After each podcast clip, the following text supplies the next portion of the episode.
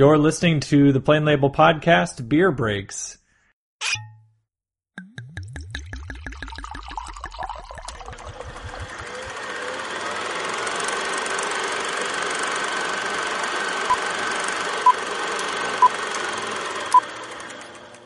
Hello and welcome to our final episode on David Fincher on Beer Breaks. I'm your host, Eric Williams, and just to recap in case you missed our first two episodes, what we're doing here is we're taking a director, a screenwriter, an actor, a movie theme, or a genre, and we're having a series of discussions. Joining me for this filmmaker, Mr. David Fincher, is good friend and movie lover, Mr. Sean Stengland. Hello again, everyone. So once again, in case you didn't hear me say it twice already, uh, we are taking a look at David Fincher, and we are looking at his treatment of serial killers. So the previous two weeks we talked about Seven, and last week we talked about Zodiac, and this week we are talking about his remake in 2013 of the Swedish film The Girl with the Dragon Tattoo. Uh, so, I guess before getting into that, we should mention that this podcast is brought to you by the Deliberate Noise Network. Head over to deliberatenoise.com and check out some of the other shows that are over there. And we should talk a bit about some alcohol. So, Mr. Stengland, on Friday evening, what are you having to drink for me?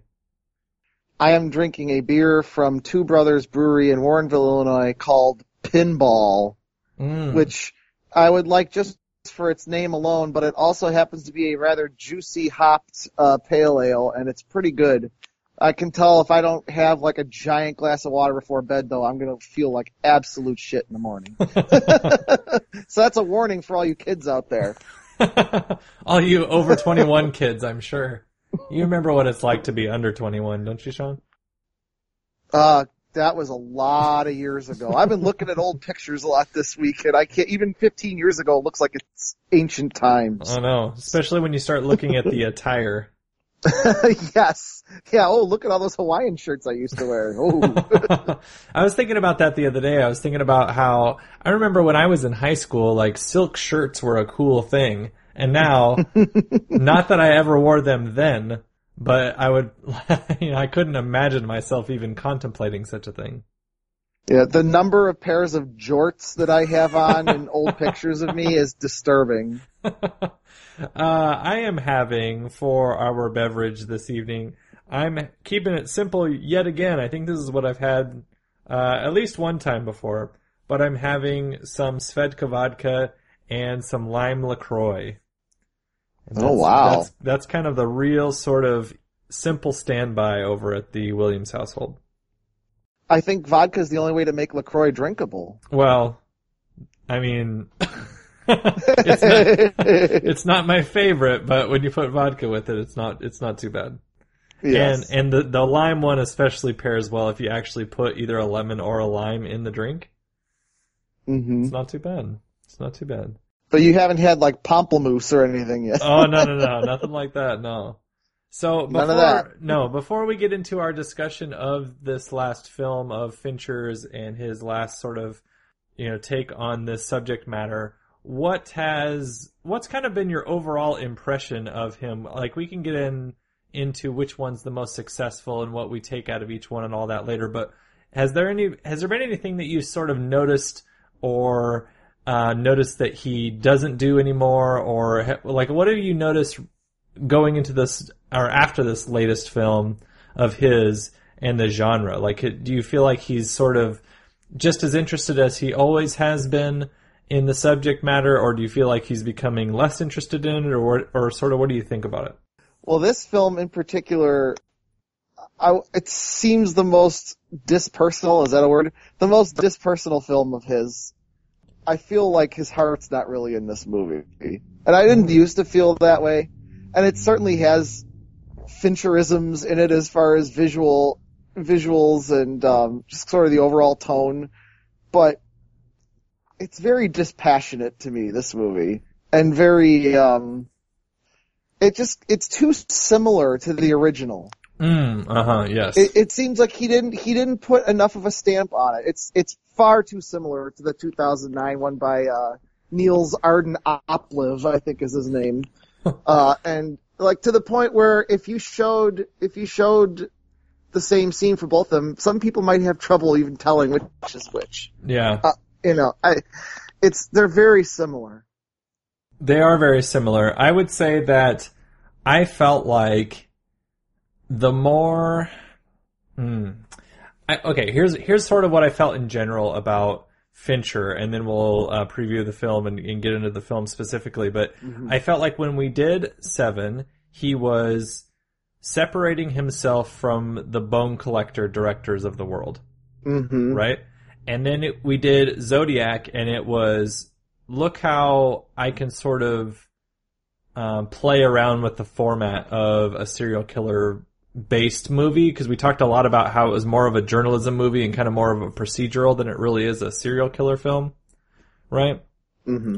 And then here, I feel like he kind of stumbles back onto the oh, let's just do a Hollywood slasher, very obviously who it is kind of a movie. Yeah, it's this movie is is pretty trashy. Yeah. And, and I didn't really think of it like that before, and I think some people would have argued that Seven was trashy when it came out, but Seven has a lot of artistry to it, and I think ultimately does have a thing or two to say, where this movie is just kind of lurid trash. Mm. lurid trash. Okay, I like that. Well, with that, let's uh, let's go ahead and, and, preview the 2013 film that we are uh, sort of already talked about. It's The Girl with the Dragon Tattoo.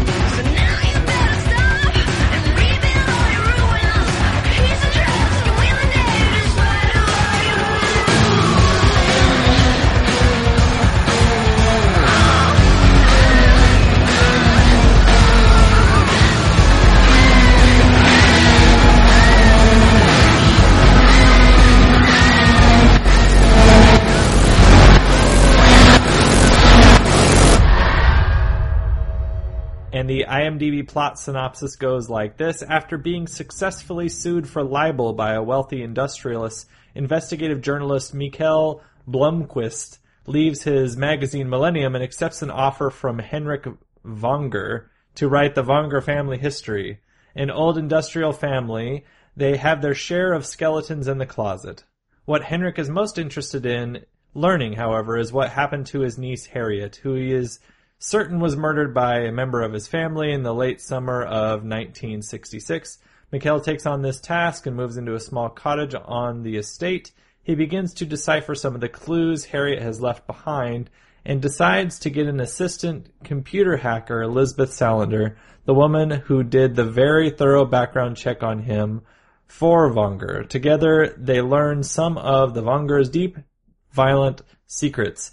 And what I liked about that plot synopsis, even though they use the last name way too many times, which is awkward for me to pronounce, is I like how the plot synopsis goes through most of the movie, and then at the very end, they put Lisbeth in there because mm-hmm. the movie is very concerned with Daniel Craig and with Mikkel, and not really that concerned with the girl who is named after the movie. Or the movie's yes, named after I... her. right? I was gonna say that that description you read pretty much says it all about the the narrative fault with this movie called The Girl with the Dragon Tattoo. yeah, because she could be anyone. She happens to have a, a dragon tattoo, and yes, we do get the the horrific rape scene uh, by her overweight uh, landlord slash uh, you know caretaker kind of Um, and we get the revenge sequence, and that's all well and good, right? But other than that sequence, like she is kind of a non-entity. Yes, they don't even they jettison what little there was of her backstory in the Swedish original. I think you see kind of little snatches of the flashback to her burning her father alive. I Yes. believe that's the backstory of Lisbeth Salander. Yeah. Yeah, and okay, and so I think it's it's pretty much impossible for us to have a discussion about this film and not talk about the original, right? Right, which I haven't seen since, you know, it first came out of video, but like I say, I, I definitely remember it being very similar to this, but I re- but the big difference being that I felt like Lisbeth was actually the main character in that one, whereas Yeah. this, she's not. yeah, she's she's the main character. She is um she's alternative looking, I guess I'll say it that way. Right? Mhm. It's Noomi Rapace in the original and she has the crazy hair and has the piercings and looks different. And here it's I mean and I think it's it's a tough role to put to play because it is 4 years after the original. So there's not a lot of space, right? hmm Isn't it four years or I think that's close. Maybe two years.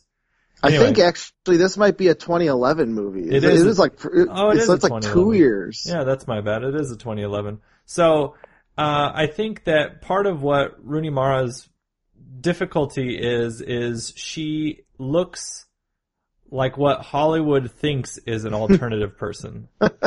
Yes. Like there's times where she's just wearing black and has her hair in a ponytail. And just looks like anybody. And then there's times where they try to make her look all crazy. And then there's times where she's walking around in her underwear and she's supposed to be kind of like a, you know, too cool for school or whatever. Uh, that's not the impression that I got when I watched the original. I watched the original and was like, oh, okay, this is a different character. This is a, I don't give a shit about you or anybody. Right. And she had her own personality. She was very troubled and had all of her issues. Mhm. And I don't think that it's necessarily Rooney Mara's fault, in quotes. I just don't know that they were really that bothered by giving her much to do. Well, I I seem to remember Noomi Rapace in the original kind of giving off this air that maybe Lisbeth had like Asperger's or was slightly autistic or something. Yes, and and that's so. Where- but in this movie, like in this one, it's she's uh, I mean, she's she's very much a movie character in this one. Just Mhm. like the way she carries herself and the dialogue that she's given, particularly in the revenge scene, is so. It's just so over the top. yeah, And nothing about it seems real. yeah. There's no feet on the ground in in this version and that in Mhm. that portrayal because you're right because Noomi Rapace seemed and I think that that's kind of what I was was reaching for was she just seemed like it just seemed like it was her.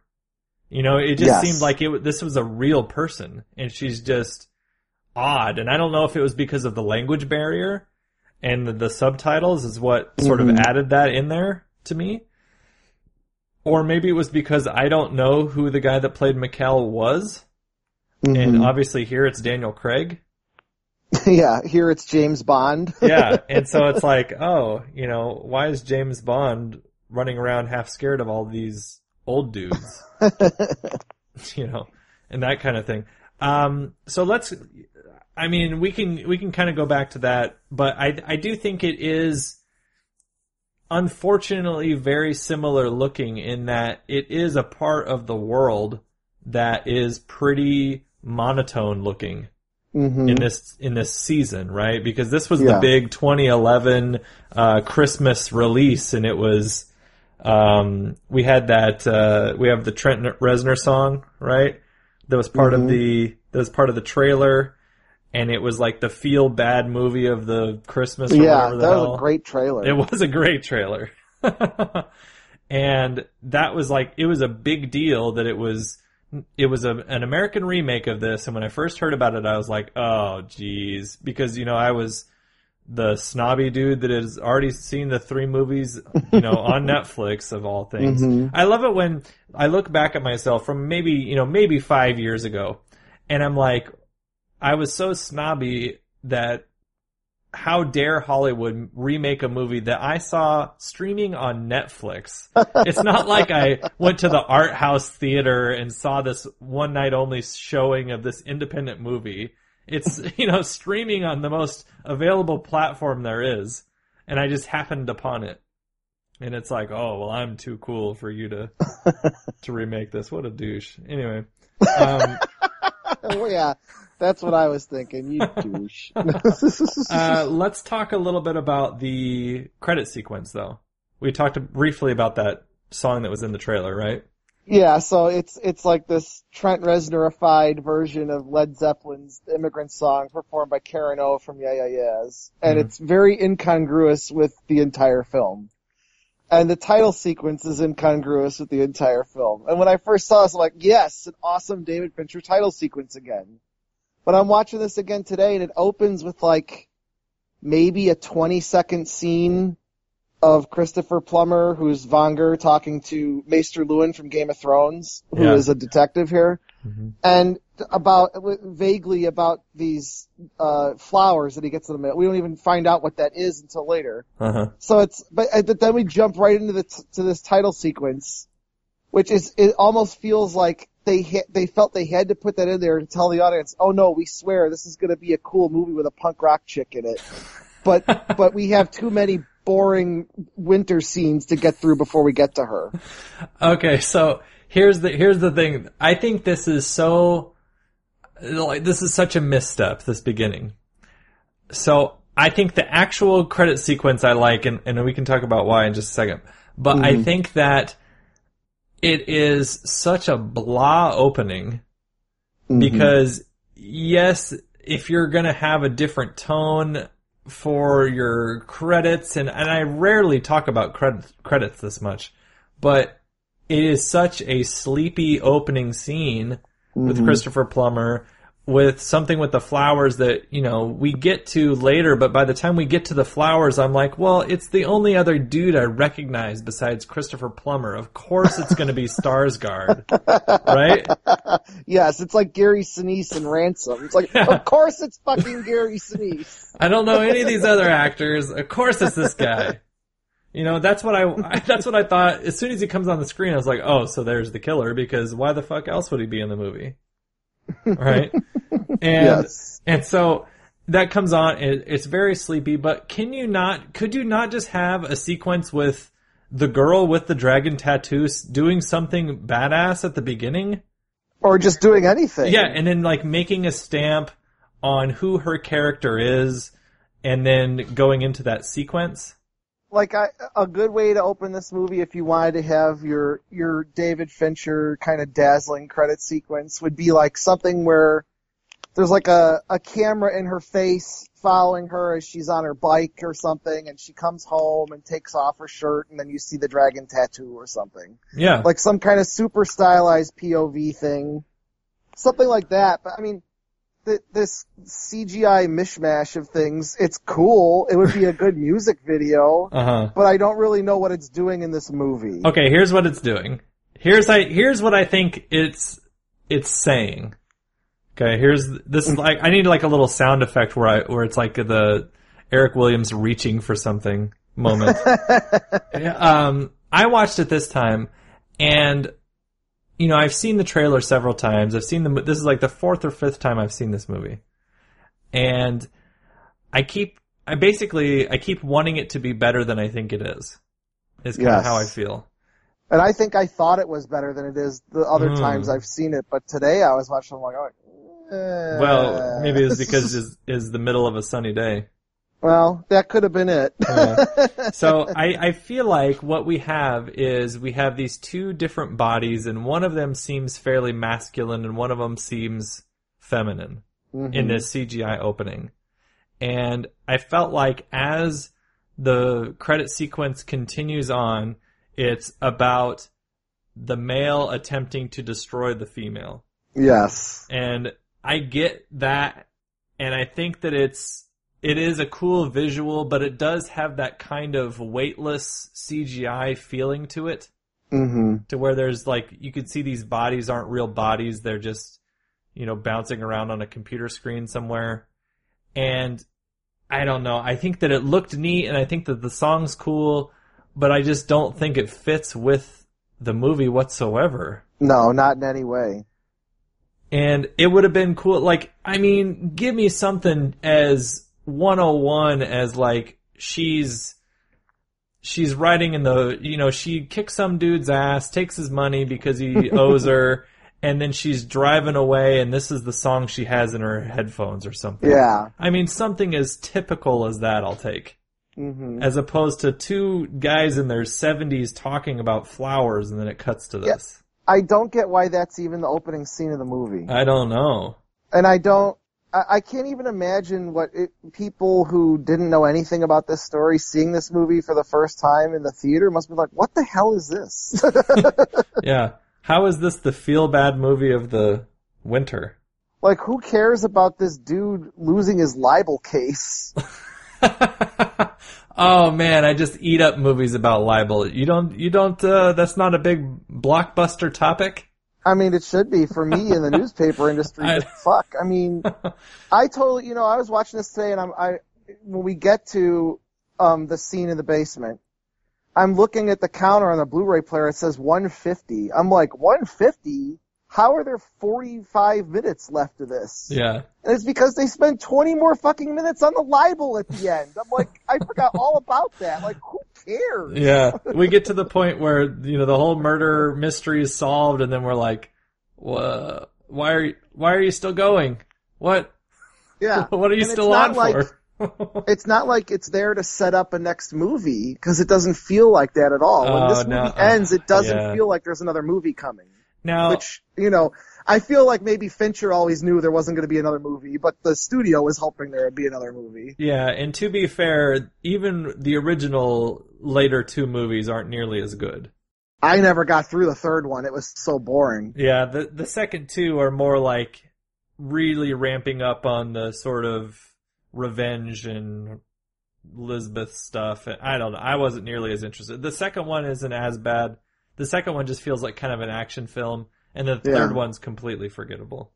Yeah, I should try to watch it. They have like they have it as it originally aired as a TV series on Netflix. I should try to watch it that way and break it up into six parts. Yeah, it's uh, I mean, it's good. I I I think that as much as I'm kind of harping on this film, I think that the the story is is interesting enough.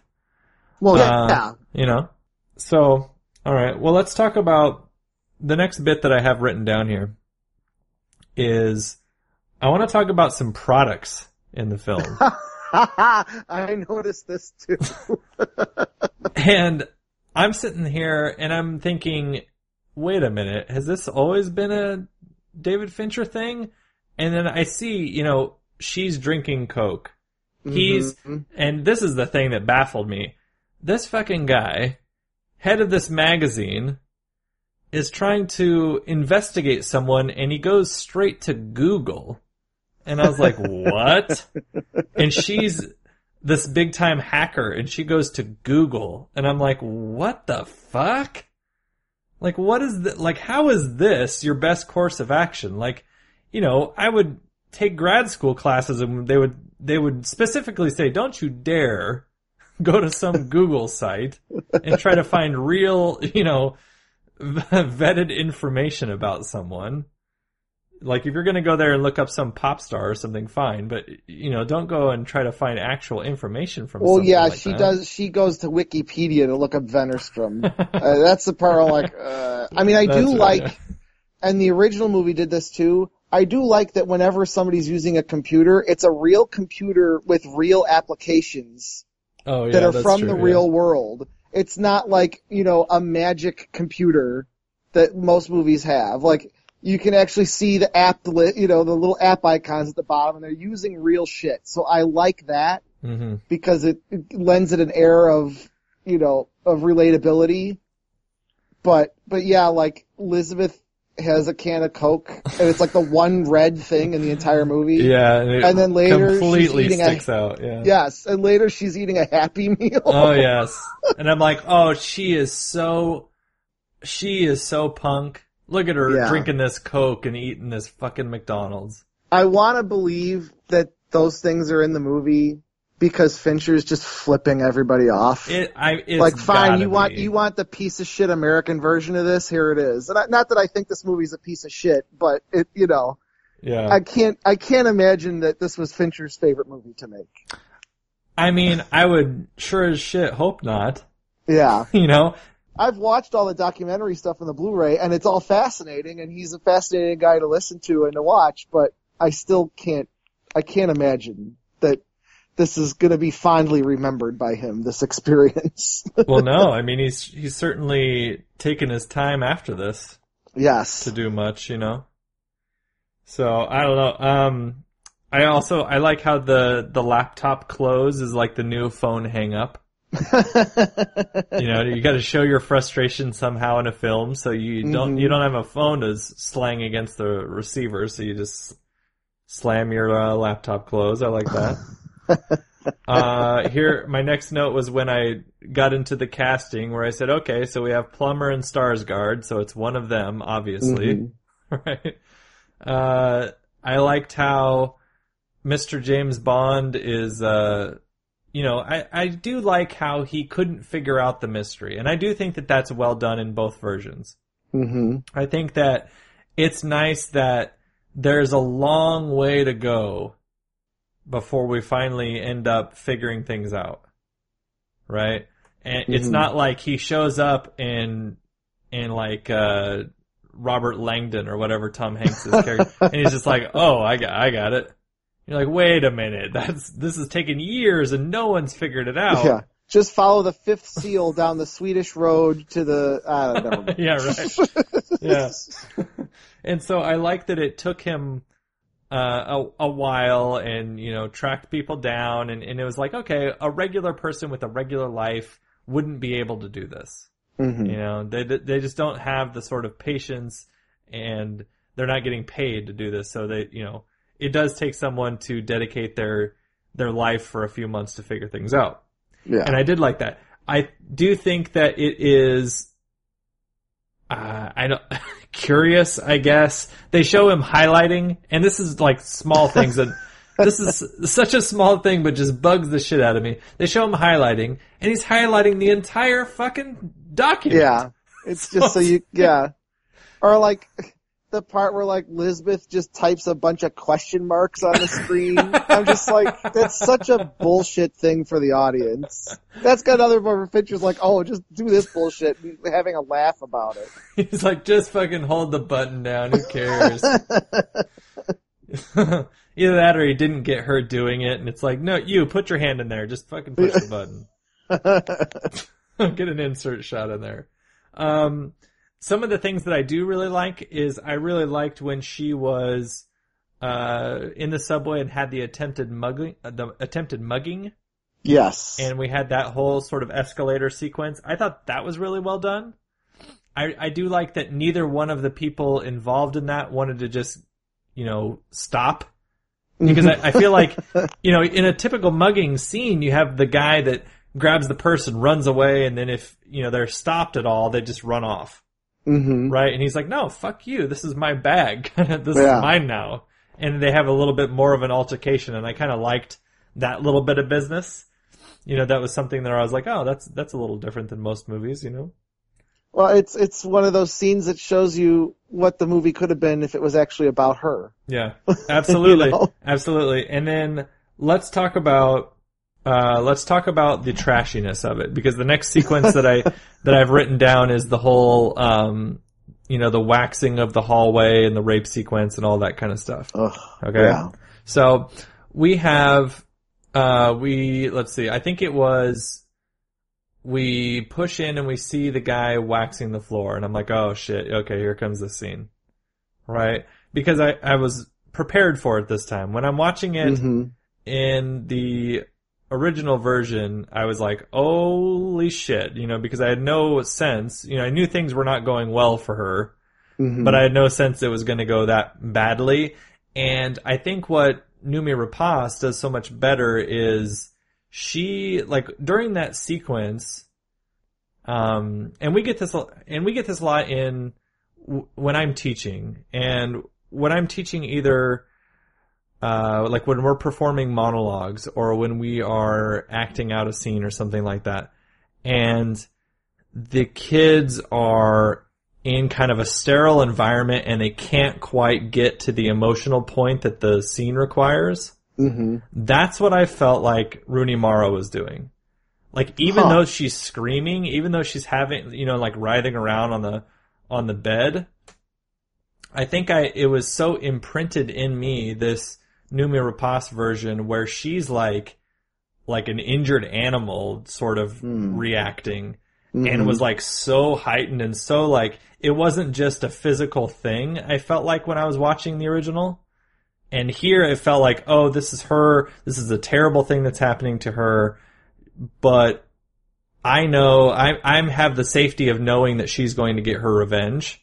And Mm-hmm. so I felt like it was just it was more of a physical thing yeah. in- instead of like a like soul crushing like you know her caregiver has had this bad thing happen to her has this medical injury and now this asshole is watching out for her in quotes and now she has to do all this shit so in the original i was just completely crushed by her her situation and here Mm-hmm. i was like it wasn't that i was nonplussed by it but i was just kind of like oh man that was that was kind of rough to watch you know what i mean well, the the two things about that scene, well, there's more than two things. The the one thing that freak that is very strange, and I don't know if Fincher was was trying to fake us out, like like like think make us think we're going to be off the hook, and then totally hit us with it. He starts pulling back away from the closed door, oh like yeah that's going to be the like that's to be the end of the scene. right But then we go in, and it's like horrifying hmm to the point where I'm like, I can't believe they asked Rooney Mara to even do it. right And um, I was wondering when I watched it this time if the screaming, the over the top screaming, is Lisbeth doing it on purpose to sell it for the camera. Mm. That's a really good question. I think it's tough in this film, in this remake, to answer that because is it her putting it on or is it Fincher putting it on? Well, yeah, that's that's a good point. I Because what I- world I- are we living in, right? Well, yeah, I hadn't really thought of this before, and I didn't even think of it during the scene. But it's it's uh, it's the way the revenge scene plays out, which is so. I mean, like I said before, it just seems so Hollywood and Now that, unrealistic. and yes, that, That was then I was great. like, well, wait, was she putting on a show for the camera? Then, like, was she overselling it? But I mean, not that I'm saying that. I'm not seeing. I'm not trying to downplay her being raped. Sure. But but I mean, not in any way. It's horrifying. It's a horrifying sequence. It, it, I mean, as American films go, it's hard to think of a rape scene that's more horrifying than the ones that- in this movie. hmm But um, it did make me wonder. And then I don't know how I feel about that either. If that is the case, if that's what they were going for, Yeah, it's, uh, it kind of cheapens it, I guess, for me. If It, that's the it does, yeah. Yeah, yeah. I think that I would like to think that she's putting it on. I would, I like that idea better. Hmm. That she's doing it for the camera, as opposed to Fincher kind of being like, well, this is the kind of movie we're making, so Yeah. I guess you better, you know, really scream because we're kind of going for something shocking and Hollywood crazy here in about 20 minutes when you get your revenge. Yeah, and it's like, okay, I get, I can see that scene working in a movie that was more concerned with the person it was happening to. Like, I just feel like if you're gonna make a movie with that horrifying a rape scene, where the whole, and where the movie is ostensibly about how men control everything here, and to the point where they underline it, they all but underline a subtitle on screen when Daniel Craig says, I want you to help me hunt a killer of women. hmm But it's like, the movie's not even about the women. So I just feel like this whole movie, the way that, the way that it is constructed, as far as uh, ideologically, I don't know. I feel like this should be all about Lisbeth, and it should be more about her, her backstory, and it should be more about what the Vanger women have gone through. Like we get one Yeah. scene with the with the older sister hmm where she visits Blomkvist. It's like, well, we need to know more about her too. So let me ask you this: Did Lisbeth, uh, outside of the actual event, was she particularly bothered by it, according to the film? No, it sure didn't seem like it, did it? See, and that's bullshit. Uh, because just- I mean, yeah, I mean, she hops into bed with Blomkvist almost interest, eh, almost immediately, and I don't even know why. I I've been I was I've to get thinking her to get the actress to get the actress topless. That sure I mean, seems that's- like the reason. That's what it seemed like. Yes. And I don't know, because I, remember, I I know that sequences like that happen in the original, but I watch it and I'm like, it just has such a different feel because it feels like Lisbeth is damaged. She doesn't know who she is. She's Mhm. turning to anyone for affection. She's trying to connect to anybody and doesn't know how because she's a Mhm. little bit on the spectrum, like you were saying Yeah. and like it's it's this strange thing with these serial killer movies where you know I thought Graysmith in the Zodiac film was on the spectrum, right? And so Yeah. this one, it's like it's another sort of serial killer and autism sort of combination. It's like this weird thing that I'm uh, trying to make happen, and and so we have we have that character who's really going through some shit and trying to figure out, you know, she's a bisexual woman and what is her identity and what is it after she's been raped and who is she and what is she doing? And you know she's working for this guy that she kind of likes right? And she's just got all of this shit going on. And then we learn about her history and her father and her male issues and all this sort of Mhm. thing right? We don't get any of that in the in the this version. No, and there, another thing I noticed for the first time that there's a scene where Blomkvist goes to talk to Goran Visnjic, and Mhm. and he says she's had a rough life or whatever, and they cut they immediately cut to Lisbeth picking up the girl at the bar, yes and it's like and it, the way that it looks, the way it's cut together, it's like she's being bad. It's like, Yeah. well, no, she's just hooking up with some girl for the night. Like, good for her. she's had a rough night and Yeah. she's gay Yeah, is what it made it seem like. And I was like, what is the big deal about this? You realize Yeah, it's the- the- 2011, right? Like, The more we talk about this, the more I have to wonder if this whole movie is just, just a giant joke by David Fincher. oh my god. And so it's one of those where I get it's well done. It's well shot.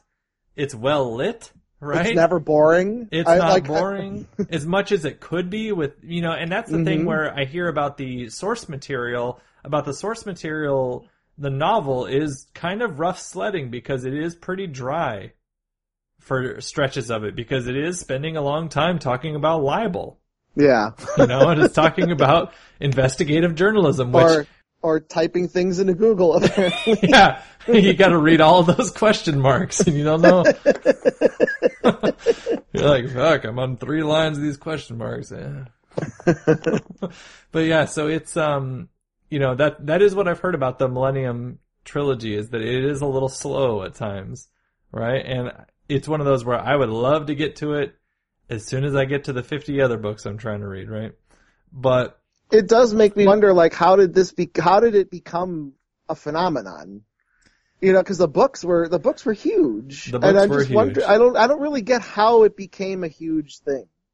I don't know. But you know, I mean, I don't know the timeline of it. I didn't look far enough into it to know. yeah, Um, I didn't come to be aware of it until I saw Noomi Rapace. Right? yeah, Until I was so taken by the way that she played the film because she's, you know, she is different than the Hollywood norm looking just in general.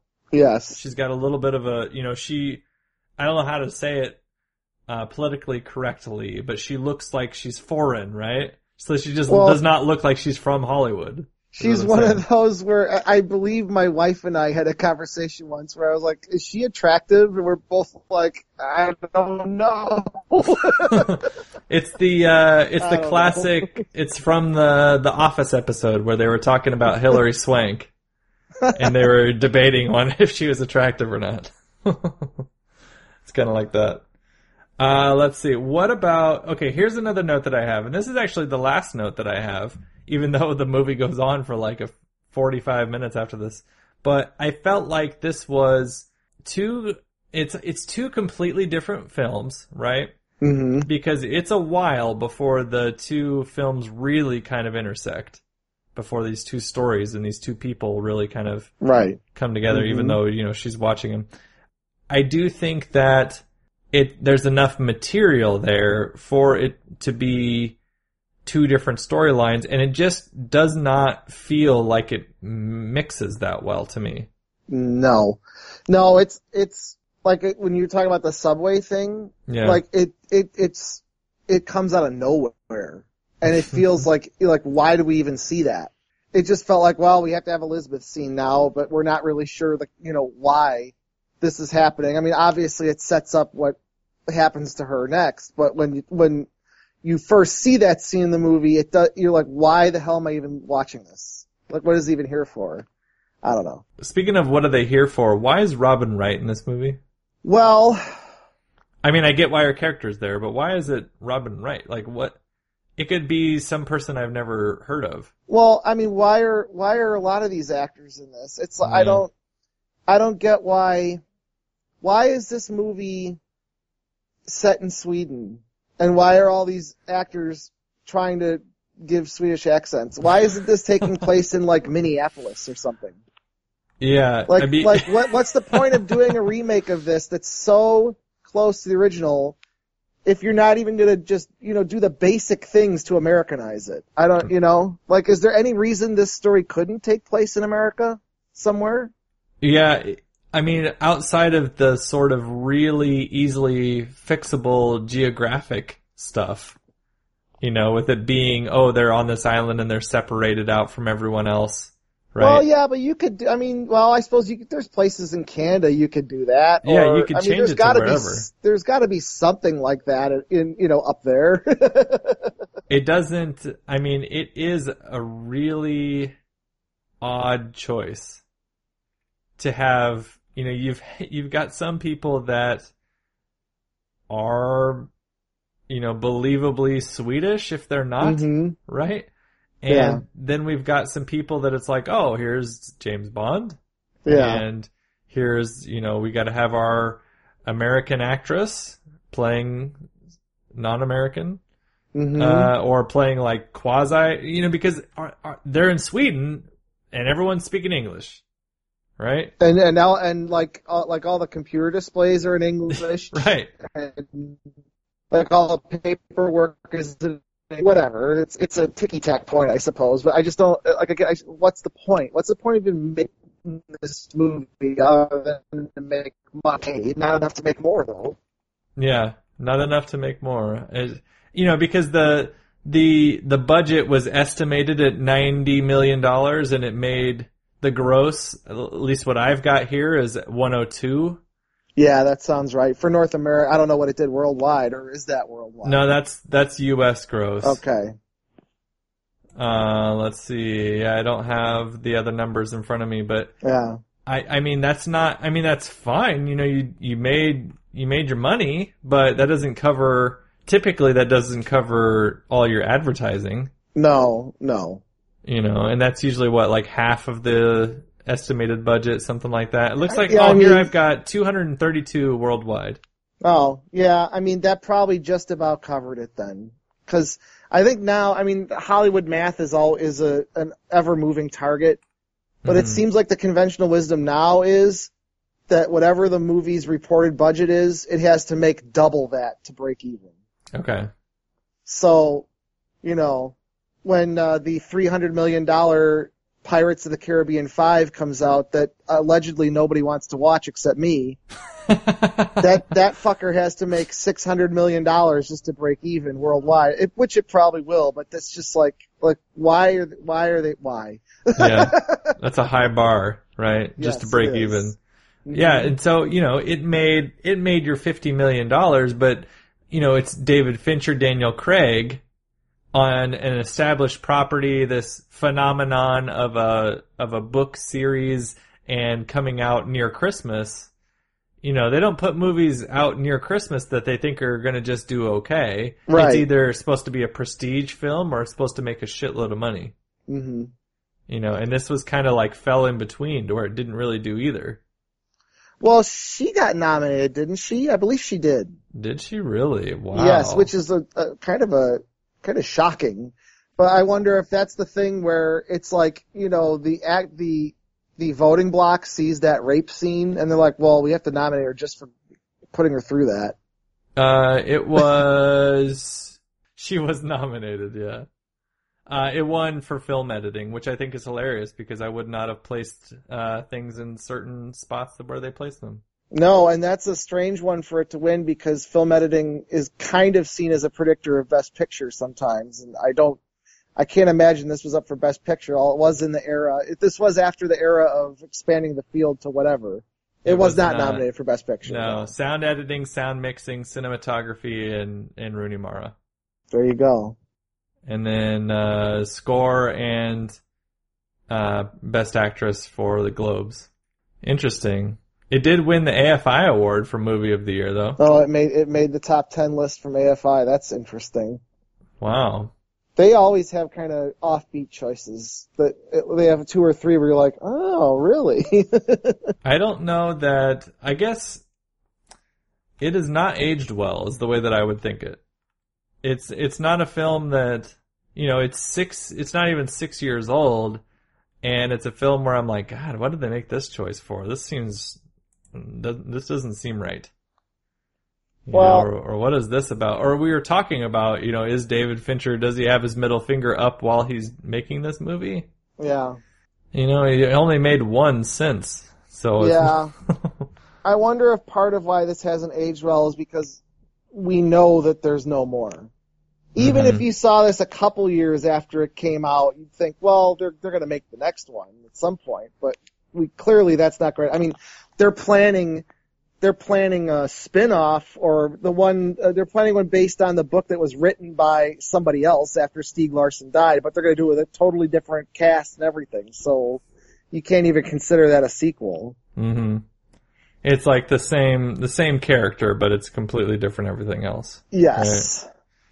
Which seems like it's a seems like that's not a smart move, but I could be completely wrong. Oh no, it's total. It's it's totally. Well, we own this property. We should try to do something with it. So It's, if it- they do it smart, they'll shoot it for like you know under forty million dollars with you know a bunch of character actors.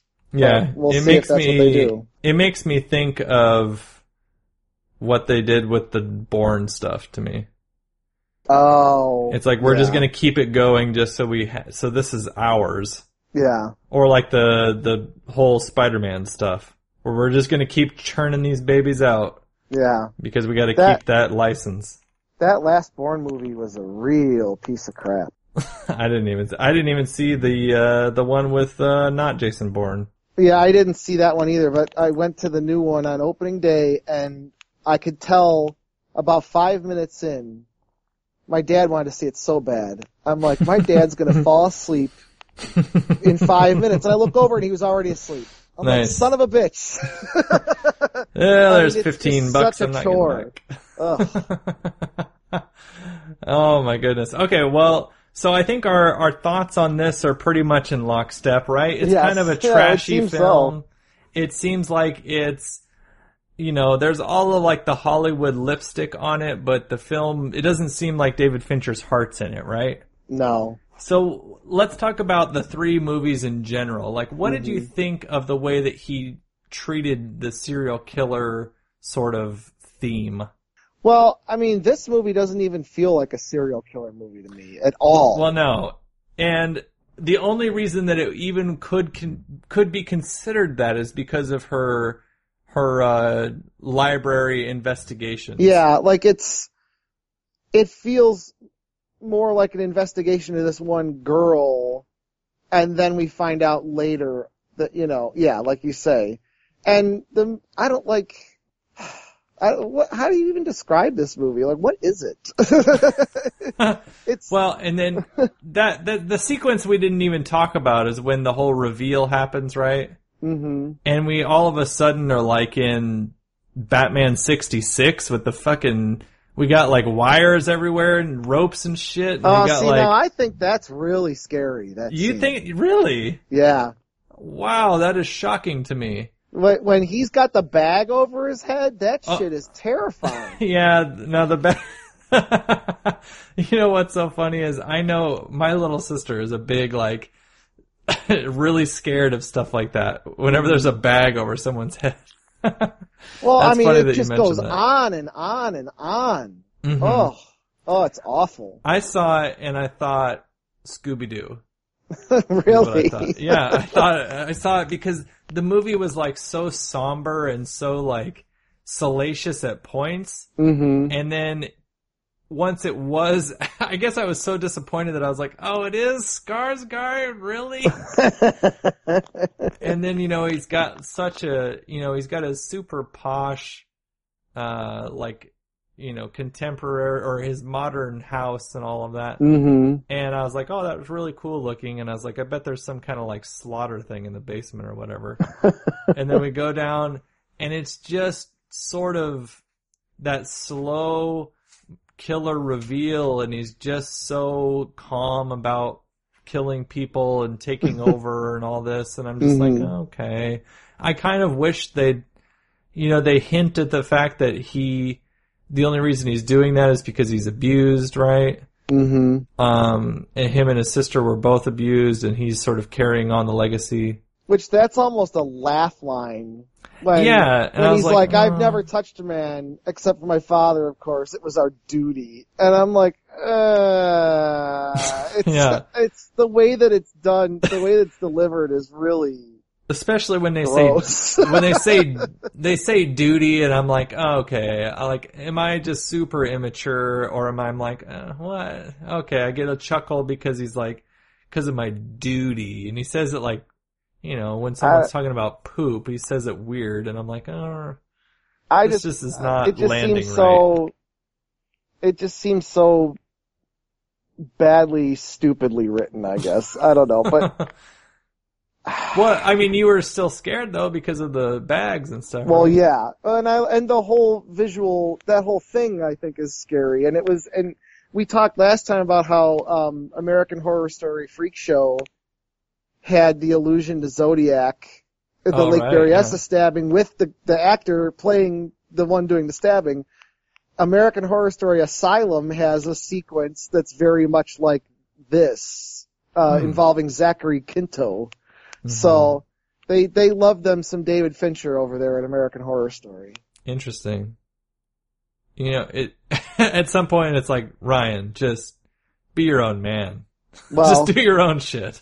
Are, are you watching Feud? No, I haven't it's seen it. great. It I, I've seen I've seen your comments about it, and I've been tempted to watch it. We are actually uh, cord cutting here in like a day or two, Ah, very nice. and so oh, it's a, that's the it's a- dream. it is a great step, and we're gonna have HBO now yeah, and Netflix and Hulu, so it should be fine.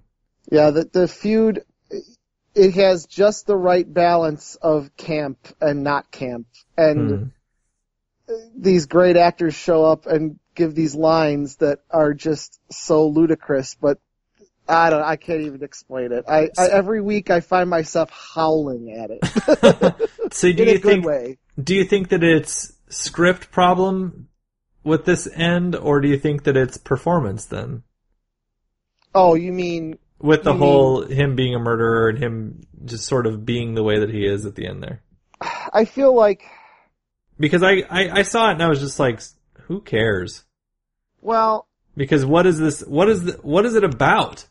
well You yeah, know? he's he's not in the movie enough. First of all, Uh huh. um, you kind of do. I mean, I feel like I'm rambling a lot in this episode. I'm sorry. No, you're fine. He's not in the movie enough, and then you've got the the Enya song on, which again, that's got to be another thing. Where it's just like, you know, fuck it, whatever. We'll play we'll play a silly song. and it's here. huge in Sweden. Huge. and it do, you know it's not it's not creepy they you you know it's there's lots of movies that use kind of incongruous songs they're, they're using that word a lot this this time that to be creepy but it doesn't really work it just Yeah. kind of makes it silly but the My bag first- over the face is so terrifying to me yeah, my first uh, remembrance of when they used in uh, a, a song like that is from, I believe it's season four of The X Files, Mm. and it was the inbreeding.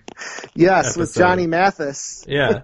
And they have that song playing, and there's all the inbreeding, and it's and it's raining, and they're burying the baby, and all that stuff. hmm Yes. And I was like, "Holy shit, what is this?" You know, because I had not been introduced to this before. And actually, funny story, I remember watching that with my cousin, and that reveal of it being the mother under the bed oh, and all strapped to the thing literally made him vomit next to me. wow.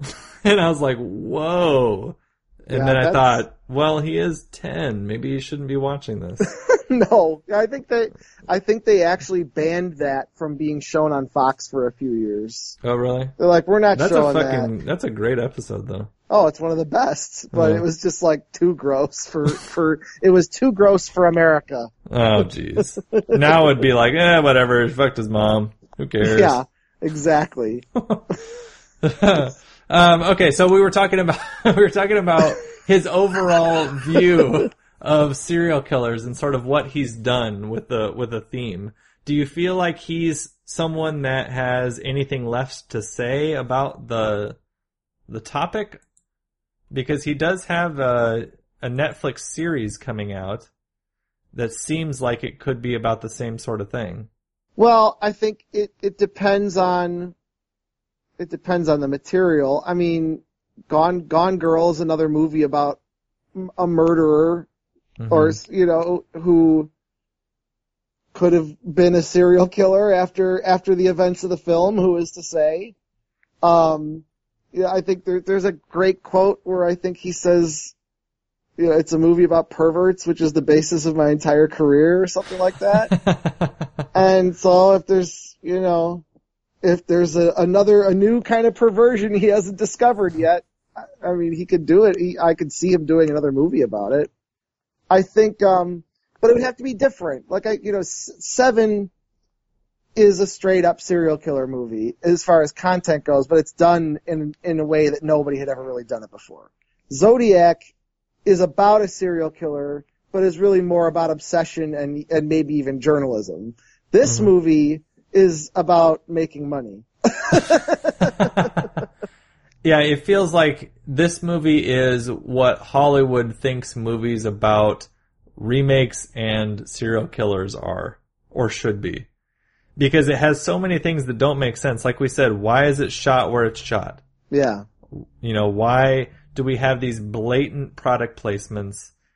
Why do we have a movie called The Girl with the Dragon Tattoo when she's not in it that much? Well, why do we have a movie that could have been about how men hate women hmm where that, but then have the men be all the most important characters in it. I guess you could say that that's making the point, but, Well, but I- it, it's a shitty point then if you do it that way. I, I When I- don't know. when I think about it, I don't. I think about the main question I come away with this is what is the point? yes. You know, and I'm trying not to think about it in just the sort of studio, you know, making money answer, and I just don't know what it is. If it's oh, I just liked this story and thought that it would come, you know, people would in the U.S. wouldn't see it unless it was in English. Yeah. And, I wonder- Okay. I'd have to do. He's had so many projects that were like rumors or that were failed at, one point or another.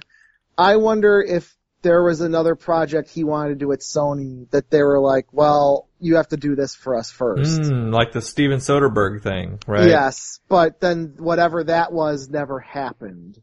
It couldn't have been Twenty Thousand Leagues Under the Sea because I think that was. I'm pretty sure that was at Disney. That didn't happen. It, I wonder if Rendezvous with Rama was a Sony. That was like a, a animated hybrid thing that he was supposed that he was like working on for years that never happened. Hmm. So I wonder if that was the the one for you, one for me situation there, but it still never happened. yeah, who knows? You wouldn't think it would have been Gone Girl because Well, no, and that and that know. was at Fox. So yeah. And then you know, Mindhunter is his current thing that they're doing is a it's a Netflix deal. yeah. So I don't know. Hmm.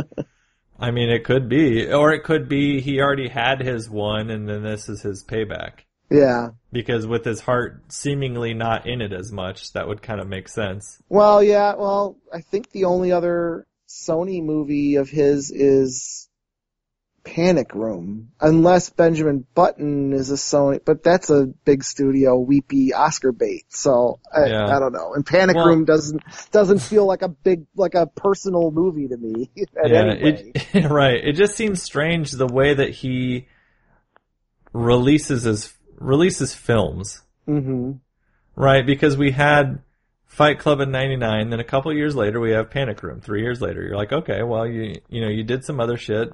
You found a, a story you wanted to tell, hmm and that's fine. And then you have, you know, some shorts and some videos going back to kind of his roots, and he comes out with Zodiac, and I'm like, okay, I get that. It's it's a period piece. It's going to take a long time to do, whatever.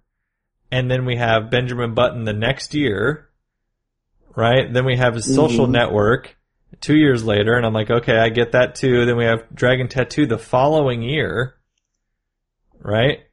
And then we get another video, two episodes of House of Cards, and then Gone Girl in 2014. So there's four years between Social Network, or between, uh, there's three years between Girl with the Dragon Tattoo and Gone Girl, and then there's Mhm. another three years between when he's doing this Manhunter series that comes out in October, and, or Mindhunter, excuse me, and then it's not even really announced what his next uh, film is going to be.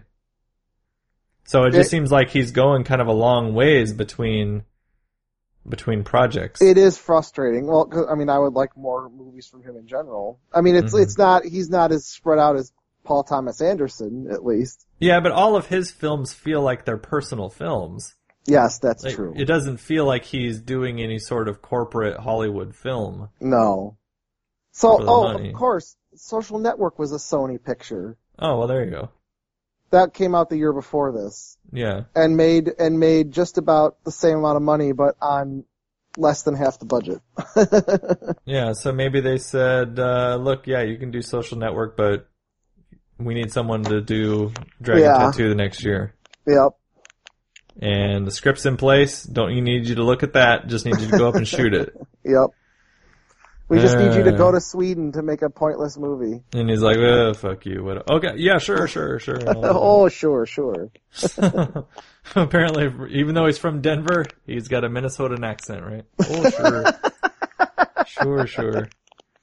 Okay, well, anything else about David Fincher in general or any of these three films, or would you recommend going and seeing either of the Girl with the Dragon Tattoo films? Oh well, I mean, eh, we've been beating up on it a bit, but I mean, I've seen the damn thing. I've seen it all the way through at least three times, and if it's on cable, I end up watching it. So I Mhm. mean, like, eh, I mean, it's a David Fincher movie. It's intensely watchable, even when it's not the best thing. Yeah, You know, even with the, his. with, with the exception of Panic Room, maybe. Hey, I own Panic Room, Sean. You I think that? I do too, and I don't think I ever watched it. I, I've seen it the once. Uh, I don't own this film, but I would recommend people see it. I would, I would definitely recommend people see the original as well. It Mhm. looks pretty similar, but they do, Yes. they do spend their time in a little bit better ways, I think, Yes. in, in the original film. Uh, yeah, so I guess that's gonna pretty much do it for David Fincher for now. If you have any comments for us, suggestions, or movies or themes or people that you would like to hear us talk about specifically for this show, you could email us at plainlabelpodcast at gmail.com. You could follow the show over at Twitter. Twitter, our handle is at plainlabelpod. You could follow me over there. I'm at Eric Williams 79. We also have a Facebook page and an Instagram account. Just look for Plain Label Podcast and you'll find us. If you wanted to help us out a little bit, you could head over to Amazon.com. You could search for our wish list. We got a whole bunch of shit over there that you could buy and send to us. Uh, I would appreciate that. Uh, I like I like reading that every time. Occasionally, people will do that for me. Uh, so I do want to thank Sean for coming on these three weeks and talking about these three films with us. If people wanted to hear more from you or get in touch with you, where could they do that? They should go to at Sean Stangland DH on Twitter and search for my articles uh, at dailyherald.com. Alrighty, so thank you for listening, and Rachel and I will be back next week with our new theme of movies critics hate, but audiences love. Ooh, I like that.